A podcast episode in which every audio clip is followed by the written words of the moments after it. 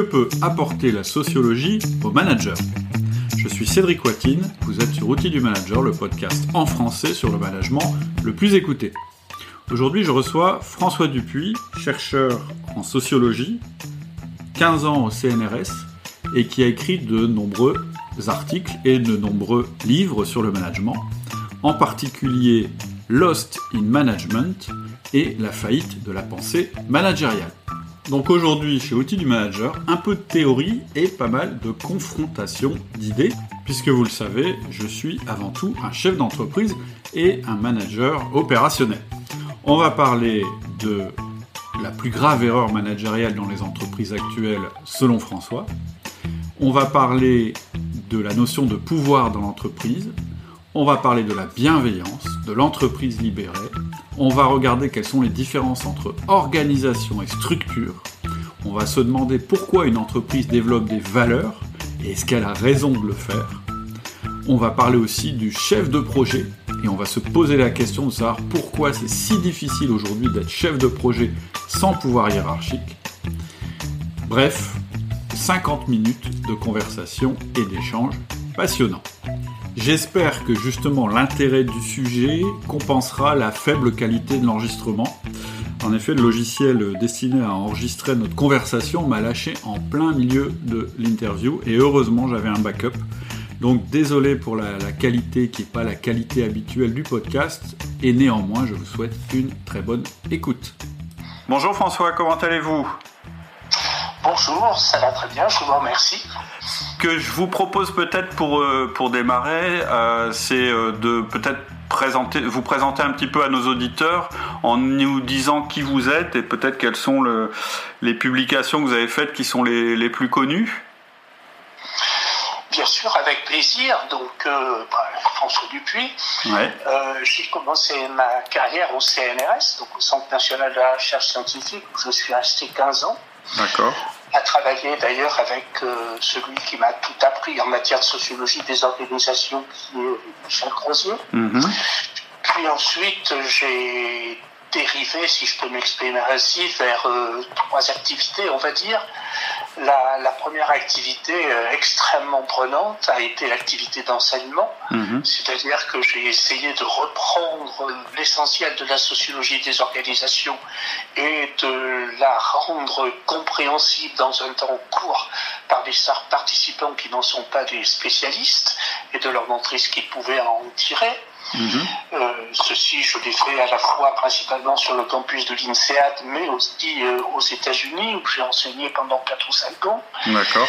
Et puis la deuxième activité vers laquelle j'ai dérivé, c'est euh, le conseil. Donc j'ai d'ailleurs créé deux sociétés de conseil dans ma vie. Mhm. Voilà, toujours extrêmement spécialisé vers la sociologie des organisations son utilisation dans le management. Mhm. Et puis j'ai eu une troisième activité euh, qui est ce que j'appellerais une activité récompense, c'est-à-dire celle qui consiste à écrire euh, différents ouvrages. D'accord. Alors moi je connais, euh, enfin je, connais deux ouvrages. J'en ai lu un et, l'autre je je je l'ai pas lu complètement. Je connais Lost in Management et un autre ouvrage qui est La faillite de la pensée managériale. D'accord, alors il y en a eu un certain nombre. Avant, euh, lorsque j'étais au CNRS, curieusement, je mhm. travaillais principalement sur l'administration publique. D'accord.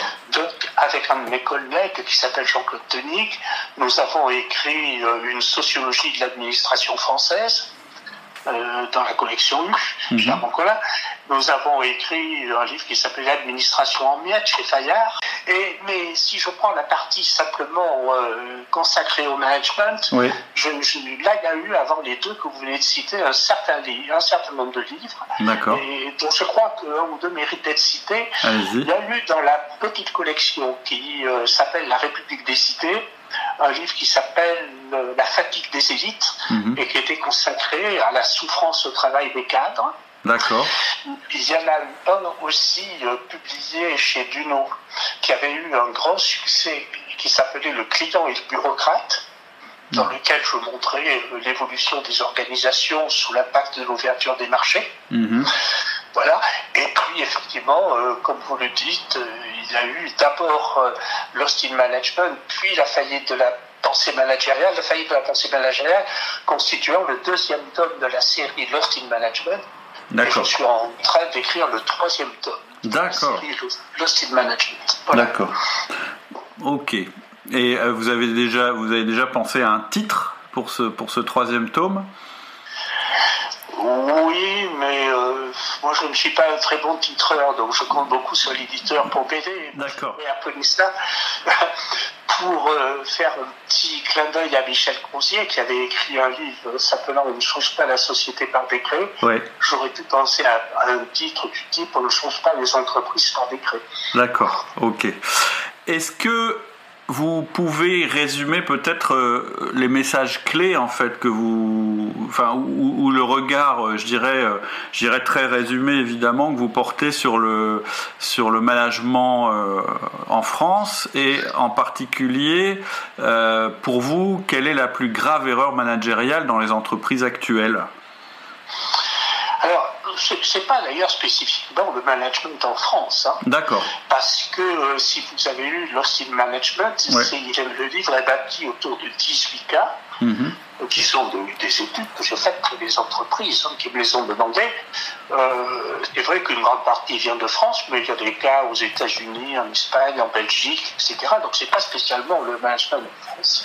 Alors, si vous me demandez euh, à partir de là euh, quel, regard je porte sur le management et quel est euh, peut-être le problème principal qu'affronte le management aujourd'hui, je dirais qu'il y a une espèce de paradoxe qui est à la fois de constater que les nouvelles générations qui arrivent sur le marché du travail sont euh, extrêmement demandeurs de liberté, sont demandeurs d'autonomie, sont demandeurs de responsabilité mhm. euh, et, finalement euh, souhaitent pouvoir faire quelque chose dans les entreprises, alors que quand on regarde les entreprises elles-mêmes, elles ont, et c'est tout le thème de l'hostile management d'ailleurs, elles ont une tendance toujours plus approfondie à chercher à mettre le comportement des gens sous un contrôle toujours plus serré. On va dire ça comme ça, à travers ce que l'on appelle des outils de management. Euh, ce que je désigne par là, c'est euh, les process, les indicateurs de performance ou les systèmes de reporting. Et par conséquent, euh, on, on en arrive à une situation dans laquelle vous avez d'un côté euh, des gens qui euh, cherchent à avoir de l'autonomie au travail et des responsabilités, et d'un autre côté, on peut le dire, au moins en ce qui concerne les grandes entreprises, la bureaucratie n'a jamais été aussi triomphante qu'elle est aujourd'hui. Voilà, et c'est pour ça d'ailleurs que euh, j'avais publié il y a quelque temps une chronique dans les échos dans laquelle, qui s'intitulait, je crois de souvenir, les grandes entreprises sont en train de perdre la bataille des talons Mhm. Parce qu'effectivement, euh, un des grands problèmes, c'est qu'aujourd'hui, les vrais talents ne font plus ou, ne, cherchent à ne plus aller vers les grandes entreprises parce qu'elles s'y trouvent contraintes par des systèmes bureaucratiques qui sont quelquefois bien plus contraignants que ceux, par exemple, de l'administration publique. D'accord. D'accord, ah oui, c'est intéressant. Et aussi, on a beaucoup de gens qui décident de, travailler euh, de leur côté ou à leur compte pour ne pas justement payer. J'avais, lu ça dans un. Alors je me souviens plus du livre américain où il parlait de la taxe, la taxe entreprise, et qui disait que bah voilà, quand on rentre dans une grande entreprise, on renonce à une partie de sa liberté, euh, puisqu'on est obligé de faire des. C'est clair. Mais sur les gens qui travaillent à leur compte, je voudrais vous dire deux mots là-dessus. Ouais. Euh, parce que c'est un aspect positif et quand même un aspect négatif, pourrait-on dire. L'aspect positif, c'est celui que vous indiquez vous-même. C'est-à-dire des gens qui, ma foi, se disent à un moment donné, non, je ne veux pas rentrer dans ces grandes bureaucraties, je veux essayer de me réaliser par moi-même et donc euh, j'essaie de me débrouiller et de créer moi-même euh, l'entreprise à partir des compétences que je peux avoir. Mhm. Donc ça, c'est une vision assez positive. Mais il y a une deuxième vision qui est moins positive, qui est de la part des entreprises elles-mêmes d'externaliser oui. une partie de leur cadre en particulier, et avec un deal qui est un deal euh, qui consiste un peu à, à jouer au poker menteur, qui consiste pour l'entreprise à dire, bah, écoutez, mettez-vous à votre compte et moi, je vous fournirai des contrats pendant un an ou deux, le temps que vous constituez votre clientèle, et après, débrouillez-vous. Et ça, c'est quand même quelque chose de très dur que vivent un certain nombre de gens, un certain nombre de cadres, parce que quand même, vous voyez, euh, bien sûr, on les voit partir dans les métiers euh, du conseil, dans les métiers du coaching. Alors là, euh, c'est rien de le dire, mais encore une fois, c'est la, la, concurrence y est féroce et c'est très difficile de réussir par soi-même. Oui, tout à fait. Et le risque, effectivement, c'est euh, euh, c'est de, en fait, de finalement de se retrouver exactement dans la position où on était, avec une dépendance toujours plus forte envers nos donneurs d'ordre. Vous avez tout à fait raison. Ça me rappelle d'ailleurs une étude que j'avais faite euh, sur le transport routier de marchandises, donc sur les, les camions, hein, sur les camionneurs, et les, les camionneurs qui se mettaient à leur compte c'est exactement la même chose. C'est-à-dire, c'était le patron qui les poussait à se mettre à leur compte, mhm. et, à travers une rhétorique qui était une rhétorique de liberté. Et quand ensuite on analysait concrètement leur situation, ils étaient totalement dépendants, mhm. puisque euh, je vais utiliser une expression mal élevée, mais qui était leur expression à eux, étant toute la journée, et même plus que la journée, le cul dans le camion, dans leur expression, par définition, ils n'avaient aucune liberté commerciale, et donc tout le commercial qu'ils avaient venait de leur ancien patron, qui par définition leur donnait euh, le fret le moins facile à traiter, le moins rémunérateur, etc., etc. Donc sous l'apparence de la liberté se cache une situation de dépendance bien plus forte que la situation du salariat lui-même. D'accord.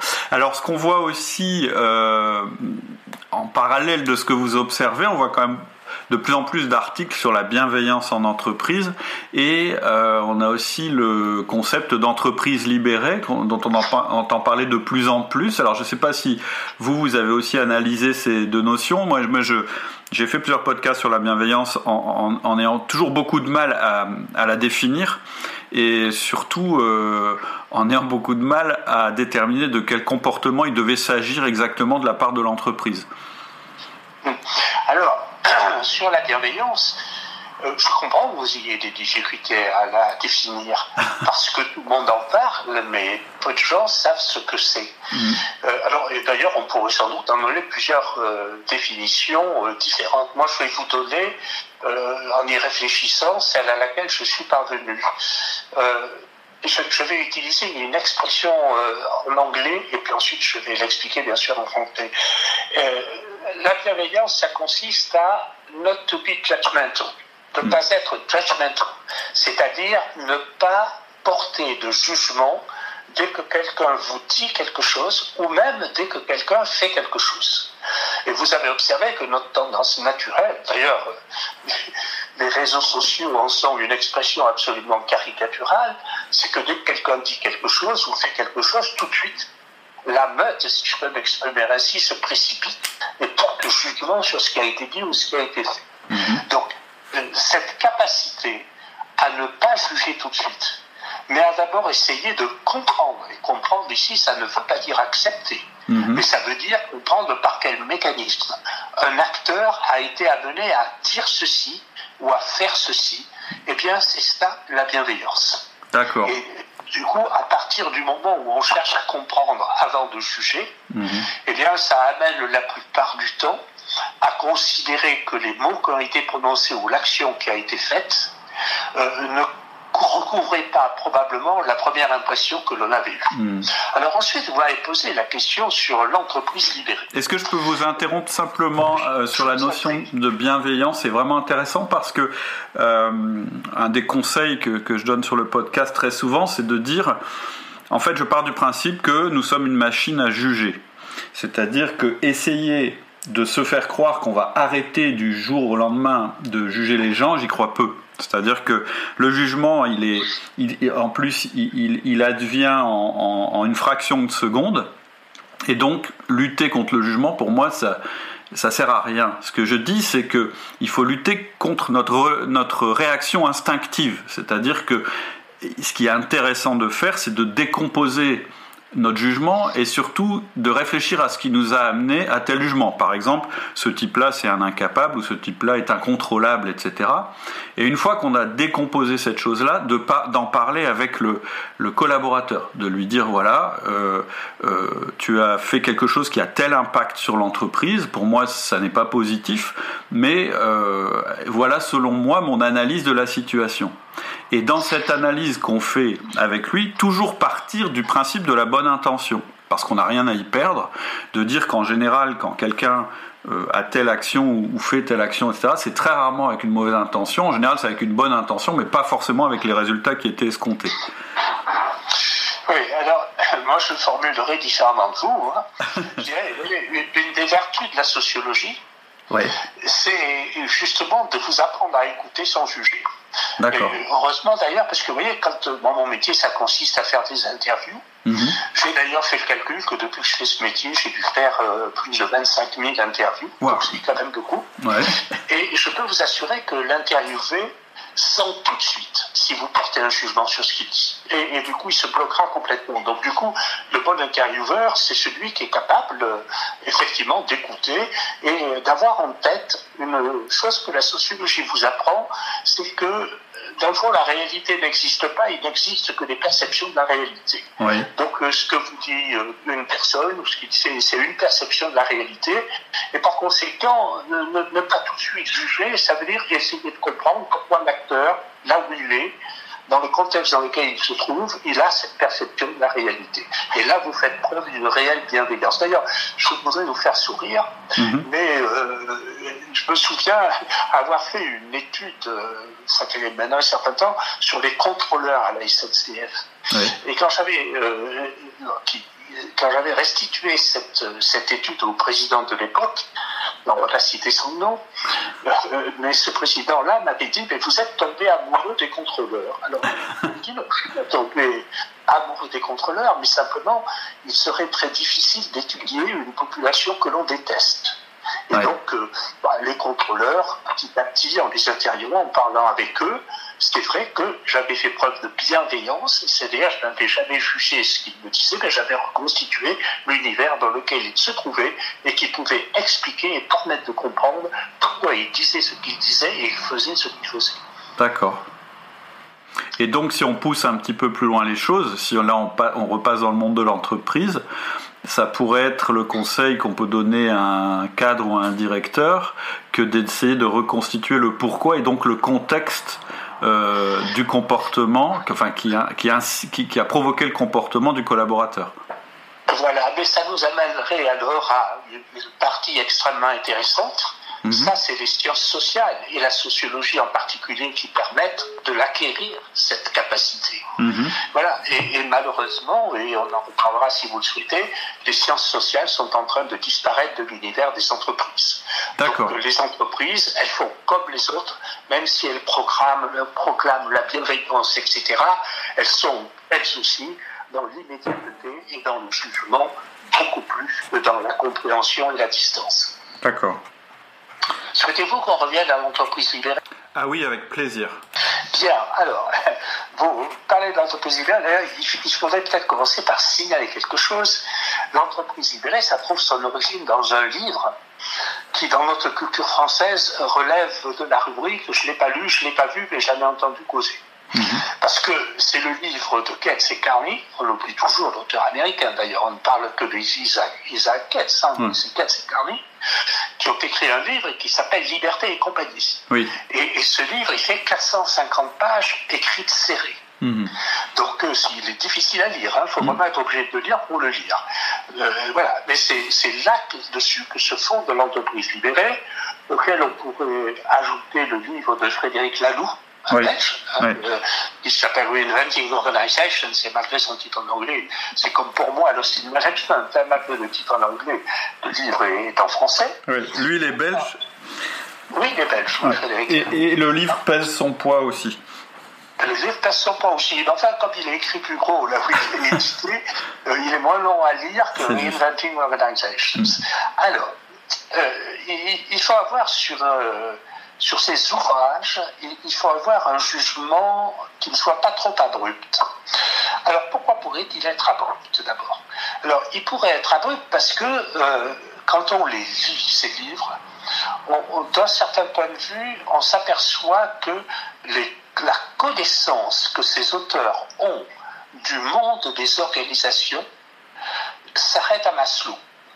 À peu près, et d'ailleurs à la pyramide de Maslow, mhm. dont on parle beaucoup, qui n'a jamais existé, puisque la pyramide de Maslow est une invention de consultant, une invention intelligente hein, d'ailleurs de consultant, mhm. mais si vous lisez Maslow lui-même, jamais il n'a parlé de pyramide. Hein, ça voilà, ça jamais. Mais voilà. Donc, euh, ces, livres-là sont centrés sur les apports de Maslow et un peu de MacGregor, mais MacGregor et Maslow, c'est à peu près la même chose, et donc sur une théorie des besoins euh, qui, est, simple à comprendre pour tout le monde. Hein. Mhm. Mais, du coup, dans ces livres, on, ignore tous les travaux de la sociologie des organisations depuis euh, Maslow.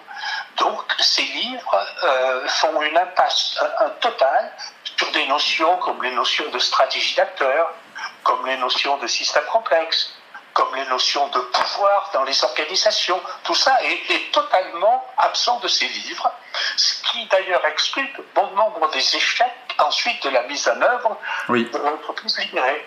Parce que si vous pensez que, euh, ma foi, il suffit de faire confiance aux gens euh, et, de satisfaire ce besoin de self-achievement, comme on dirait en anglais, pour que tout aille bien, je peux vous dire que vous vous trompez dans les grandes largeurs. Oui, oui. Donc, c'est pour ça qu'on pourrait être relativement abrupt sur ce, type de livre. En même temps, moi j'ai envie de nuancer le propos. Parce que euh, il y, a deux points qui me permettent de, le nuancer. Le premier, c'est que le fait que paraisse ce type de livre, hein, euh, ça joue un rôle de lanceur d'alerte extrêmement important. Ça veut dire que si ces livres-là paraissent avec leur contenu, ça veut dire qu'il y a un vrai problème dans le management. Mm-hmm qui est d'ailleurs, si, vous lisez ces livres, le problème que je vous indique, c'est-à-dire hmm. d'une bureaucratie de plus en plus triomphante qui étouffe de plus en plus les individus. Complètement, la notion de contrôle plutôt que d'initiative, etc. Bien sûr. Donc, ces livres-là, et je suis bien content qu'ils aient eu le succès qu'ils aient eu, qu'ils ont eu, J'en suis ravi parce que effectivement, c'est des lanceurs d'alerte et, ça amène les gens ensuite à réfléchir si, on ne cherche pas à appliquer de façon mécanique ce qu'il a écrit euh, dans ces livres. D'ailleurs, il est assez rare que dans ces livres-là, on conseille une mise en place justement mécanique. En général, il y a toujours euh, la notion de mais vous devez adapter à votre cas, mais vous devez mettre en place euh, de manière progressive ou à certains endroits de l'entreprise, etc., etc. C'est à ce titre-là que c'est vrai. Le, le, conseil n'est pas toujours suivi. Mais je voulais vous dire, il y a une deuxième raison pour laquelle euh, ces livres m'ont intéressé, c'est que on y trouve à l'intérieur des exemples qui sont des exemples frappants, mhm. intéressants, et, qui du point de vue du pédagogue que je suis par exemple, peuvent beaucoup me servir à illustrer un certain nombre de choses. Donc, c'est des gens qui n'ont pas écrit de façon extérieure aux entreprises. Mhm. C'est des gens qui y sont allés. Et, même si effectivement, euh, il faut constater que les exemples qui sont cités dans ces livres sont à peu près toujours les mêmes. Hein. Oui. Voilà, parce qu'il n'y a pas d'entreprise, tant d'entreprises que ça que l'on puisse prendre comme exemple. Le flambeau étant Favi, la, fonderie Favi, hein, et, son patron charismatique, oui. patron depuis d'ailleurs, euh, Jean-François Zoubris. Oui, que je connais un petit peu. Voilà, mais à part ça, les exemples proposés sont à peu près toujours les mêmes. Mais il y a, à l'intérieur, il y a des, petits cas qui sont des petits cas extrêmement intéressants. En fait, ce qui oppose euh, la direction dans laquelle partent euh, les grandes entreprises et l'entreprise libérée, c'est la notion de, contrôle par rapport à la notion d'initiative et aussi la notion de mise en place d'une structure en croyant que c'est cette structure qui va, qui va conditionner les comportements. Bah oui, vous avez raison, mais qu'est-ce que vous voulez? Ça Alors là, on aborde ici euh, les thèmes qui sont développés dans la faillite de la pensée managériale. Mm-hmm. Et, et d'ailleurs, euh, c'est pas par hasard que j'ai appelé ça la faillite de la pensée managériale, parce que quand même, aujourd'hui dans les entreprises, il y a des confusions qui sont faites qui sont d'abord extrêmement pénalisantes pour les individus qui les subissent, mm-hmm. mais qui ensuite trahissent, et je vais reprendre le terme que j'utilise dans la faillite de la pensée managériale, une paresse intellectuelle qui est euh, à la limite coupable. Alors, vous venez de citer un exemple. qui est la distinction jamais faite entre structure et organisation. Mhm. C'est quand même terrible, vous voyez, parce que quand une entreprise vous dit Ah ben on va se réorganiser, qu'est-ce que ça veut dire? Ça veut dire on va changer de structure. Oui. Mais euh, ça fait des, dizaines et dizaines d'années que l'on sait que vous pourriez avoir 20 structures différentes et exactement les mêmes fonctionnements à l'intérieur de ces structures. Donc, une organisation, ce n'est pas une structure. Une organisation, c'est un ensemble de comportements humains. Oui. Euh, si moi j'utilisais mon jargon sociologique, je dirais qu'une organisation, c'est un ensemble de stratégies d'acteurs. Mhm. Et c'est très important d'ailleurs en matière de, changement. Parce que si vous confondez structure et organisation, vous allez dire que changer, ça consiste à changer de structure. Oui. oui, bon, si on veut, c'est pas très intéressant. Mais si vous comprenez qu'une organisation, c'est avant tout fait de ce que font les gens, ce que j'appelle des stratégies d'acteurs, alors changer une organisation, c'est quand même principalement changer ce que font les gens. Et je pourrais terminer en disant, du coup, vous comprenez bien que changer ce que font les gens, c'est autrement beaucoup plus difficile que mm. changer une structure. C'est pour ça d'ailleurs que le changement dans les organisations est quelque chose d'aussi complexe. Mm-hmm. Pourquoi? Parce que si vous voulez changer ce que font les gens, il faut d'abord que vous compreniez pourquoi ils le font. Et comprendre pourquoi les gens font ce qu'ils font, bah, ça nécessite un certain background en matière euh, de fonctionnement des organisations, j'allais dire en matière de sociologie des organisations, qui est aujourd'hui complètement absent mhm. chez euh, nos dirigeants. Euh, c'est un problème qui ne les intéresse pas beaucoup. Je suis absolument d'accord avec vous. Je l'ai dit il n'y a pas longtemps sur le podcast. En général, quand il y a un problème dans l'entreprise, un problème de performance en général, ou de départ, ou de manque d'initiative, etc., la première réaction des clients que je peux avoir qui sont chefs d'entreprise, c'est me dire bon, bah, il va falloir euh, qu'on change d'organisation. Et en fait, quand ils parlent de changement d'organisation, ils parlent de changement de structure. C'est-à-dire que ils, me disent, il faudrait que tu m'aides. Alors, est-ce qu'il faut que j'ajoute un service machin, un service truc? Est-ce qu'il faut regrouper les commerciaux de telle manière, euh, mettre quelqu'un à la direction, etc. Et en général, moi, je, ma réponse, c'est de dire non, mais attends, on va d'abord voir comment les gens se comportent et en particulier comment se comportent tes managers. C'est-à-dire on va, on va essayer d'améliorer les comportements des gens et peut-être que par la suite, ça donnera lieu à un changement de structure.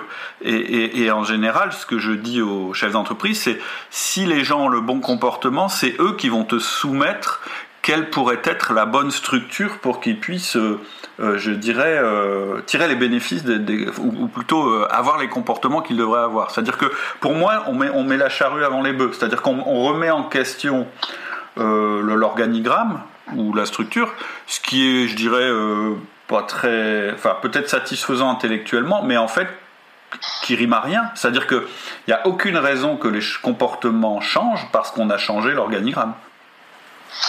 Mais vous touchez du doigt un point très important sur lequel vous avez raison. Euh, c'est-à-dire qu'un éventuel changement de structure, c'est une conséquence, ce n'est pas un préalable. Mm. Voilà, effectivement, mais, mais la difficulté, c'est, ok, il faut d'abord comprendre pourquoi les gens font ce qu'ils font. Et encore une fois, je vais reprendre un des thèmes de la faillite de la pensée managériale, comprendre pourquoi les gens font ce qu'ils font, ça nécessite une armature intellectuelle. Ça nécessite euh, euh, euh, un certain nombre de concepts de base. Sinon, vous tombez dans ce que j'appelle la connaissance ordinaire. Et mhm. là, une véritable compréhension du pourquoi les gens font ce qu'ils font, ça relève de ce que j'appelle la connaissance élaborée. Et ce n'est qu'à partir du moment où vous avez accepté d'investir, d'investir pas de l'argent, d'investir intellectuellement dans la connaissance élaborée, que vous allez là pouvoir trouver des choses qui vont vous être fondamentales à comprendre pour ensuite réfléchir sur les leviers sur lesquels vous pouvez agir pour changer ces comportements dont vous avez compris la nature. Et ça, c'est quelque chose de difficile. Ça nécessite, vous voyez, d'un certain point de vue, vous je vous dirais, pour les entreprises, c'est finalement plus facile de faire des investissements financiers hmm. que de faire des investissements intellectuels. Hmm. Voilà. Parce que la, finance est plus accessible que la pensée. Voilà. D'accord. Et alors que lorsque vous pensez, vous parlez d'investissement intellectuel, en, concrètement, qu'est-ce que c'est? C'est de l'éducation, c'est de la formation, ce sont des, le développement de soft skills, c'est une culture générale, c'est je sais pas. Ce sont des modèles mentaux, peut-être pendant, pendant 30 ans, sur le campus de l'INSEAD, qui n'est quand même pas le dernier campus du monde. Hein. Non, c'est clair. Sur ce campus-là, pendant 30 ans, j'ai appris à des générations et des générations de cadres comment on pouvait arriver à comprendre le fonctionnement des organisations. Donc, je leur ai donné un certain nombre de concepts. J'ai ensuite traduit ces concepts en outils utilisables par eux, oui. De façon, et ensuite je les ai fait toujours travailler sur leur propre réalité pour qu'ils puissent matérialiser ce que ça leur apporte, cette compréhension, et qu'ils puissent matérialiser non seulement en termes de compréhension, mais ensuite en termes de stratégie de changement. Mhm. Donc voilà, c'est-à-dire que c'est il faut vous voyez, ce qui me désole dans les entreprises, c'est euh, quand on, les managers qui sont. Ben, la plupart du temps, c'est des gens qui ont très bien réussi dans leur domaine technique. Bravo, mm. c'est très bien. Et parce qu'ils ont réussi dans les domaines techniques, on, les promeut comme managers. Mm. Il n'y a pas de relation entre les deux. Aucune. Si on ne les forme pas à la compréhension des phénomènes humains, on les envoie d'un certain point de vue au massacre, on envoie au massacre ceux qui vont être chargés de diriger. Donc voilà, c'est effectivement un véritable investissement en termes de formation pratique. Et le cadeau à la compréhension du monde dans lequel ils vont vivre. Et le cadeau empoisonné qu'on leur fait, c'est qu'en plus on leur donne une forme de pouvoir qui est le pouvoir hiérarchique et qui est la moins bonne forme de pouvoir pour changer le comportement des personnes et pour que les personnes se mettent réellement complètement au service de l'entreprise. Ah, ça, ça c'est une, autre des grandes confusions que j'ai abordées dans l'atelier de la pensée managériale. Mhm. C'est la confusion entre pouvoir et hiérarchie. Mais si vous y réfléchissez, il y a une logique absolue. Euh, nous venons de dire il y a quelques minutes, structure n'est pas organisation. Eh ben, structure n'est pas organisation, pouvoir n'est pas hiérarchie. Mhm. C'est pas parce que euh, on vous dit que vous êtes chef que vous avez du pouvoir. C'est pas des, des, des galons sur les épaules le pouvoir. Donc là aussi, nous tombons sur un obstacle. Euh, vous voyez, c'est ce qui a, c'est ce qui tue les chefs de projet. Mhm. C'est-à-dire que les chefs de projet, on leur dit, mais t'es chef. Il y a la notion de chef de projet. Donc, qu'est-ce qu'on fait? Ben, On prend des gens dans différents services, etc., et on les alloue à ton projet. Et t'en es le chef. Mmh. Attends, réfléchissons à la chose autrement. Est-ce que j'ai du pouvoir sur ces gens qui sont envoyés dans mon projet? Ben non. Même si je suis le chef, je n'ai aucun pouvoir sur eux. Hmm. Ah bon, mais alors qu'est-ce que ça veut dire à ce moment-là avoir du pouvoir? C'est pas être chef? Non, c'est pas être chef. Le pouvoir, ça veut dire contrôler quelque chose d'important pour les autres acteurs, par exemple les gens qui sont alloués à mon projet, ou pour l'organisation elle-même. Hmm. Voilà, le pouvoir, c'est ça. Le pouvoir, c'est contrôler quelque chose d'important. Donc si vous êtes chef de projet, vous allez vous dire, ok, je suis chef, mais est-ce faites, qu'est-ce que je contrôle? Hmm. Rien du tout. Et ben voilà, et du coup, vous voyez des chefs de projet qui se transforment en, se transforment en politiciens parce que, comme ils n'ont aucun pouvoir réel, ils sont obligés de négocier en permanence la bonne volonté de ceux qui ont été alloués à leur projet. En fait, ce que, ce que j'observe euh, chez les chefs de projet ou même sur les, les managers hiérarchiques, c'est que les deux recours qu'ils vont avoir, ça va être soit le pouvoir hiérarchique en disant mais si je suis chef, regarde j'ai des galons et donc je peux te sanctionner, je peux mal te noter, etc. Euh, non, non, non, non, justement, excusez-moi de vous interrompre. Non, si je peux te sanctionner, ça veut dire que je contrôle quelque chose pour tout sur toi. Oui, ça, là j'ai du pouvoir réel. Oui, là je parle du manager hiérarchique. Ah ben oui, mais d'accord, mais si euh, euh, et à cette position hiérarchique est lié quelque chose que je contrôle. Mhm. Alors là, j'ai du pouvoir. Mhm. Mais le chef de projet, euh, il est dans une position dans laquelle il ne contrôle rien du tout. Oui, il n'a aucun pouvoir réel. Ce que j'observe de la part du chef de projet, c'est que bien souvent, euh, il essaye d'asseoir son pouvoir par l'autorité de compétence, c'est-à-dire de dire, puisque je suis le plus expert des experts que je dirige, alors c'est pour ça que je suis chef. Et du coup, il se met euh, dans un, tout seul dans un piège, c'est qu'il devient la ressource de son équipe. Et donc, euh, finalement, son équipe ne va pas avoir besoin d'être euh, performante, puisque lui, étant le meilleur expert, c'est lui qui va, qui va aider son équipe. Et là, il n'est plus chef du tout, il est devenu esclave de son équipe. Et quand il va voir son chef ou la, direction de l'entreprise en disant mais j'y arrive pas, et eh ben on lui dit bah oui mais c'est normal, regarde, tu, n'arrives pas à, mettre en place ton leadership, à la place tu es devenu l'esclave de tes collaborateurs. Mais en fait, le pauvre, il, en fait, on l'a mis dans cette position de, difficulté. Et quand on lui dit tu n'as pas de leadership, en fait pour moi ça veut rien dire. C'est-à-dire que qu'est-ce que ça veut dire que le leadership? Eh ben, on se rejoint sur ce point-là. Moi non plus, je ne sais pas ce que c'est. Mais il faudra qu'il y a beaucoup de gens qui le savent, hein, puisque le leadership est un terme extrêmement à la mode. Hein. Moi, je crois qu'on en parle beaucoup justement parce qu'on ne sait pas ce que c'est. Ça, c'est possible. En général, ce que je conseille à un chef de projet qui se retrouve euh, effectivement dans cette situation, euh, c'est d'essayer de, je lui donne des outils, alors qui sont peut-être pas les outils euh, auxquels vous faisiez allusion tout à l'heure, mais qui sont des outils d'animation et de, je dirais, d'influence sur les comportements des personnes. C'est-à-dire qu'un manager hiérarchique, je, dis en général qu'il a des éléments de contrôle sur les personnes, puisque c'est lui qui décide du système de sanctions-récompenses, etc. En revanche, je lui dis de ne pas utiliser trop ce pouvoir. Le fait qu'il l'ait et, en soi déjà un pouvoir. Moins il l'utilise, plus il garde sa légitimité. Revenons un instant sur les managers hiérarchiques, comme euh, vous les appelez à juste titre. Euh, c'est un problème dans les entreprises, parce que d'un certain point de vue, ce que vous décrivez serait la situation idéale, dans laquelle le manager hiérarchique aurait effectivement la possibilité euh, de récompenser, soyons positif, hein, euh, de promouvoir euh, ou de, éventuellement de sanctionner les gens avec qui il travaille. Le problème, c'est que cette possibilité-là, elle est de plus en plus centralisée. Et par conséquent, plus on centralise ce type de décision, et plus on enlève au manager hiérarchique un pouvoir réel par rapport aux équipes qu'il a à diriger. Mhm. Donc c'est toujours pareil, ça veut dire que la marche continue des entreprises vers la bureaucratie, mhm. eh bien c'est une marche vers le, le fait de dépriver la hiérarchie qu'il y a dans l'organisation de la moindre capacité d'action. Et du coup, pourquoi on parle de leadership? Parce que l'on voudrait que le leadership, qui est en fait un certain nombre vaguement de qualités psychologiques, mhm. vienne compenser l'absence de pouvoir que les managers ont dans l'organisation. Mhm. On en est là aujourd'hui. Mhm. Et c'est pour ça que vous voyez se développer ces notions de leadership auxquelles il faudrait ajouter les notions de coaching.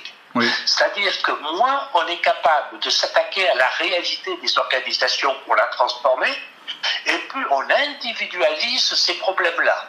Donc le leader, c'est celui qui, par son charisme, sa façon de faire, tout ce que vous voulez, va arriver à faire changer les gens et donc, il n'a pas besoin d'investir dans ce que j'ai appelé tout à l'heure une connaissance élaborée. Mhm. Ses qualités et ses caractéristiques personnelles, qu'éventuellement, dit-on, il peut apprendre, vont lui permettre de le faire. Mhm. Et comment il va apprendre ces caractéristiques-là qui vont lui être très utiles? Eh bien, par le coaching. Mhm. C'est-à-dire que le coaching aujourd'hui a totalement envahi le monde des entreprises parce qu'au lieu de se pencher sur le fonctionnement complexe des organisations, il permet de s'appuyer simplement sur l'individu lui-même en faisant évoluer l'individu et en espérant que l'ayant fait évoluer, il pourra lui faire évoluer les organisations. C'est une pure chimère. D'accord. En fait, la définition du, du coaching telle que moi je la comprends, euh, c'est euh, réussir à développer les compétences de l'individu, qu'elles soient euh, soft ou hard, hein, pour, et, tout, en les mettant au service de l'entreprise. C'est-à-dire que le deal, c'est un petit peu, tu es dans cette entreprise et du coup tu peux te développer et donc devenir meilleur qu'hier, etc., etc. Ce qui, ce qui peut être, je dirais, un moteur de motivation mais à condition que les compétences que tu développes soient aussi au service de la réussite de l'entreprise. Mais pour ça, il faut qu'on comprenne ce que ces notions veulent dire, c'est-à-dire qu'est-ce que ça veut dire la réussite de l'entreprise? Vous avez raison, mais voyez, je veux dire, il y a, tellement de coachs aujourd'hui que bientôt les coachs vont avoir à coacher les coachs. les, les, les, coachs deviennent plus nombreux que les coachés. fondamentalement, euh, excusez-moi d'avoir fait cette petite plaisanterie, mais fondamentalement, ce qui se passe, c'est le fait que, encore une fois, on n'investit pas dans une connaissance réelle du fonctionnement des organisations.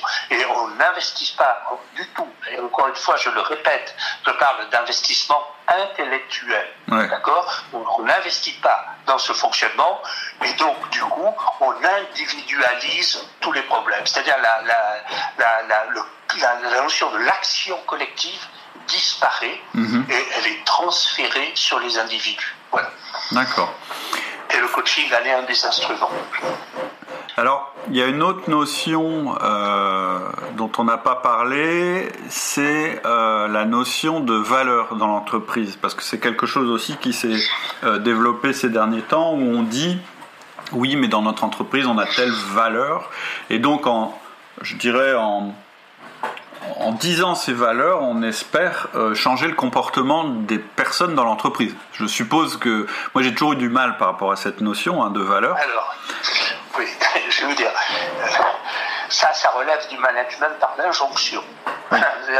En désespoir de cause, comme on ne sait pas comment on fait pour agir, pour changer les gens, eh bien, euh, on, va édicter des valeurs en espérant que les gens vont adapter leur comportement à ces valeurs. Là aussi, franchement, enfin, un peu de bon sens, on a envie de dire. Alors, euh, vous voyez, vous me renvoyez à nouveau à la faillite de la pensée managériale. Dans, dans ce livre, j'ai consacré un chapitre à cette question qui s'appelle d'ailleurs Les valeurs ont-elles de la valeur?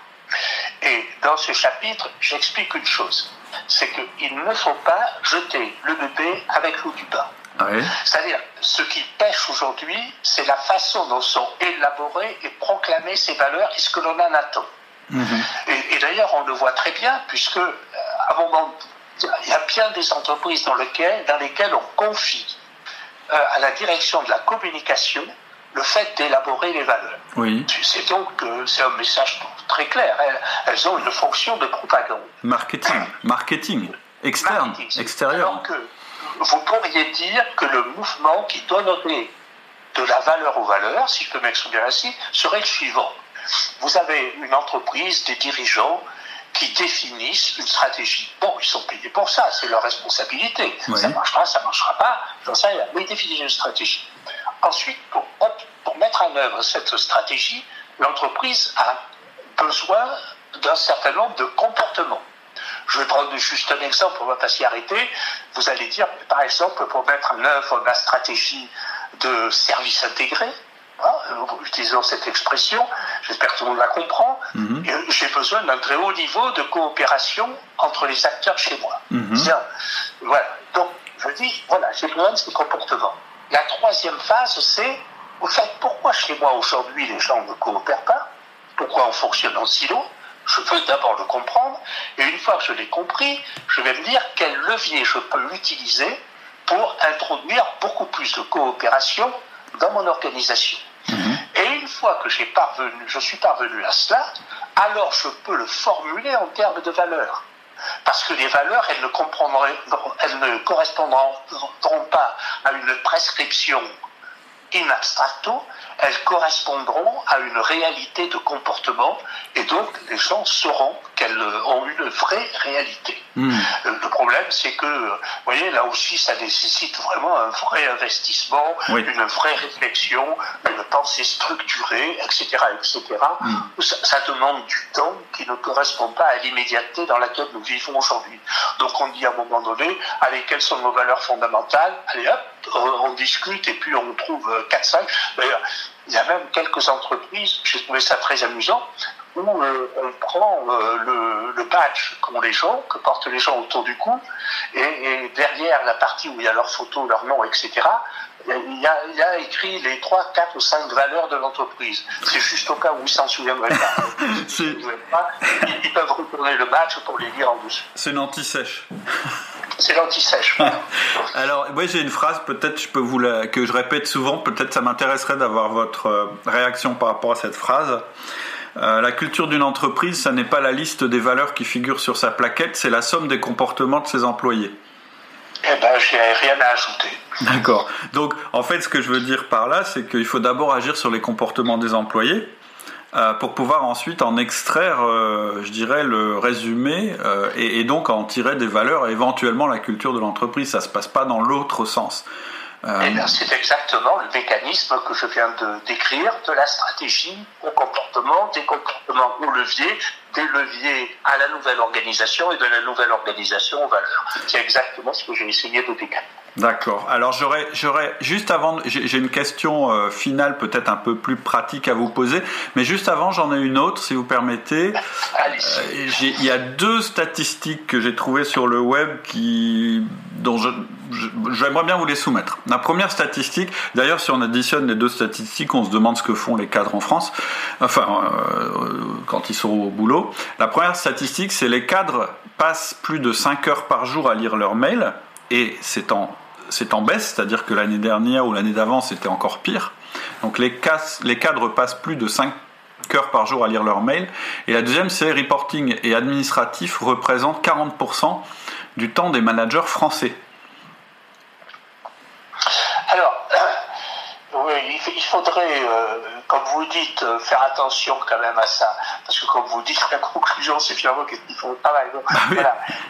mais vous avez raison. Alors, sur 50% de leur temps à lire leurs mails, moi, de ce que j'ai, toutes mes études, j'avoue que j'ai pas vu ça. C'est vrai qu'il y a une profusion des mails, euh, simplement parce que, il y, a une raison d'ailleurs, le mail, c'est un excellent instrument pour se couvrir. Absolument. Parce que, euh, vous comprenez, il vous suffit d'un clic pour être sûr que vous avez prévenu tout le monde. Hmm. Donc, en, un clic, vous envoyez le même mail à 150 personnes. Hmm.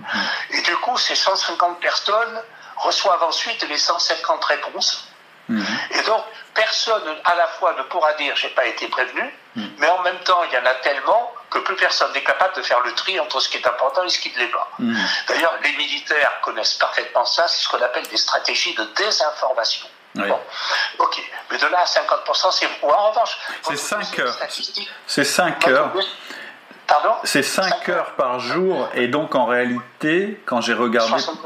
Oui, c'est plus que ça. Parce... Enfin, en fait, c'est pas tout à fait ça, parce qu'en réalité, ces mails sont consultés très souvent en dehors des heures de travail. Je sais. Alors, sur votre deuxième statistique, elle est intéressante. Elle correspond à tout ce qui est développé dans le style management. C'est-à-dire qu'effectivement, euh, on, demande aux gens tellement de reporting, euh, tellement euh, de, process, etc., qu'ils passent leur temps dans ce travail-là. Mm. Vous voyez, vous avez un exemple très précis qui peut vous le montrer. Et quand vous allez dans l'industrie, vous prenez un, chef de ligne. Vous voyez ce que c'est un chef de ligne hein Donc il y a une, ligne de, production et c'est un agent de maîtrise en principe. Hein.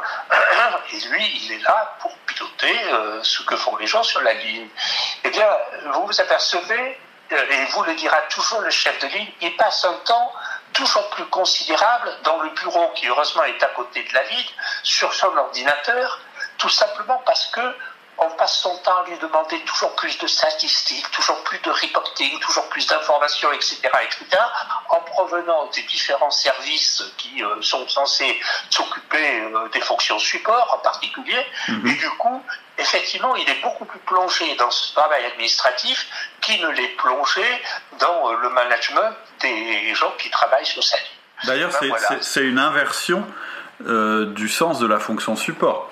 Parce que la fonction support, elle est censée supporter l'action, alors que finalement, ce sont les opérationnels qui nourrissent la fonction support, dans, le cas C'est le moins qu'on puisse, dire, oui. Et, donc, pour moi, ça dénote une, aberration totale, qui est qu'en fait, on multiplie les informations. dans l'entreprise, l'information sert l'action, normalement. C'est-à-dire, je prends des informations pour pouvoir agir de manière, euh, de, pour pouvoir décider et ensuite agir de manière rationnelle. Et en fait, on se retrouve avec des gens qui ne peuvent plus agir parce qu'ils sont trop occupés à nourrir la bête, c'est-à-dire à donner des informations à la bête pour que quelqu'un décide. ce qui ne sera jamais fait, puisque décider c'est se mettre en danger, et que de toute façon on ne pourra pas mettre en œuvre l'action, puisque les personnes qui seraient censées faire l'action sont débordées par leur travail de reporting et, leur travail de, collecte de données en fait. Voilà. Ben, ce que vous venez de résumer, c'est l'hostil management. Alors j'ai, pour, pour conclure peut-être, une question... Euh, je pense que, enfin j'espère que dans les gens qui nous écoutent, il y a des gens qui vont commencer à se dire tiens, mais ce serait intéressant que, que, je, que je regarde de près justement ce que peuvent m'apporter en tant que manager euh, sciences sociales. Qu'est-ce qui pourrait à la fois leur donner envie d'aller plus loin ou leur donner déjà des petits outils opérationnels pour s'intéresser à la chose et peut-être déjà commencer à à changer leur manière de voir et à, leur manière de, se comporter en entreprise. Ce serait quoi votre conseil? Ce serait les orienter vers, euh, vers un de vos livres alors, bien sûr, on a toujours scrupule à citer un de ces livres. Bah non, mais on est un peu là pour ça aussi. ah oui, mais bon, non, moi je vais donner de façon très précise tous ces outils et avec tous les exemples qui montrent ce que l'on peut en tirer dans un livre qui s'appelle Sociologie du changement. Sociologie du changement, d'accord. Qui est paru chez Duno. D'ailleurs, il faut faire attention parce qu'il y a un livre qui est paru après, qui, n'est pas du tout de moi, qui s'appelle Sociologie du changement dans les organisations. D'accord. Et c'est pas du tout le même livre. Donc moi, chez Duno, j'ai écrit une sociologie du changement dans lequel tous les outils dont je parle là sont présentés, illustrés, euh, concrétisés. Voilà. D'accord. ça comme ça. Bah écoutez, très très intéressant. Je mettrai les références du livre en description du, podcast. Euh, voilà, c'est pas du tout un lien sponsorisé. J'ai rien à y gagner sauf euh, à ce que euh, je dirais les, gens qui nous écoutent élargissent leur, leur vision et, leur, et modifient leur manière de, de manager. Et donc je mettrai ça dans le, je mettrai ça dans le descriptif du podcast. Il me reste qu'à vous remercier. Merci beaucoup pour votre temps. Hein. Ça fait euh, presque une heure euh, qu'on discute. C'est passionnant. ce que je vous propose, euh, François, c'est le, quand, votre livre sera, nouveau livre sera sorti, c'est de me faire signe et comme ça j'en parlerai sur le, sur le podcast. Eh bien, écoutez, avec plaisir et c'est moi qui vous remercie. Merci. C'était fort agréable de discuter avec vous. Merci beaucoup. Bon après-midi. Merci beaucoup vous de même. Voilà, c'est tout pour aujourd'hui. J'espère que ça vous a plu. Et si c'est le cas, j'aimerais vous demander un petit geste. Vous savez peut-être que la notoriété d'outils du manager repose sur le bouche à oreille. On n'a pas du tout la puissance marketing des grands médias qui commence à déferler dans le monde des podcasts. Ce déferlement réduit notre visibilité et notre chance de trouver de nouveaux auditeurs. Alors, pour nous rendre plus visibles, il n'y a qu'une seule chose à faire, indiquer que vous aimez ce que nous faisons. Pour cela, allez dans votre appli de podcast et mettez-nous la note maximale. Ce petit geste nous rendra plus visibles et contribuera à un management plus efficace et éthique dans nos entreprises. Merci beaucoup et à bientôt.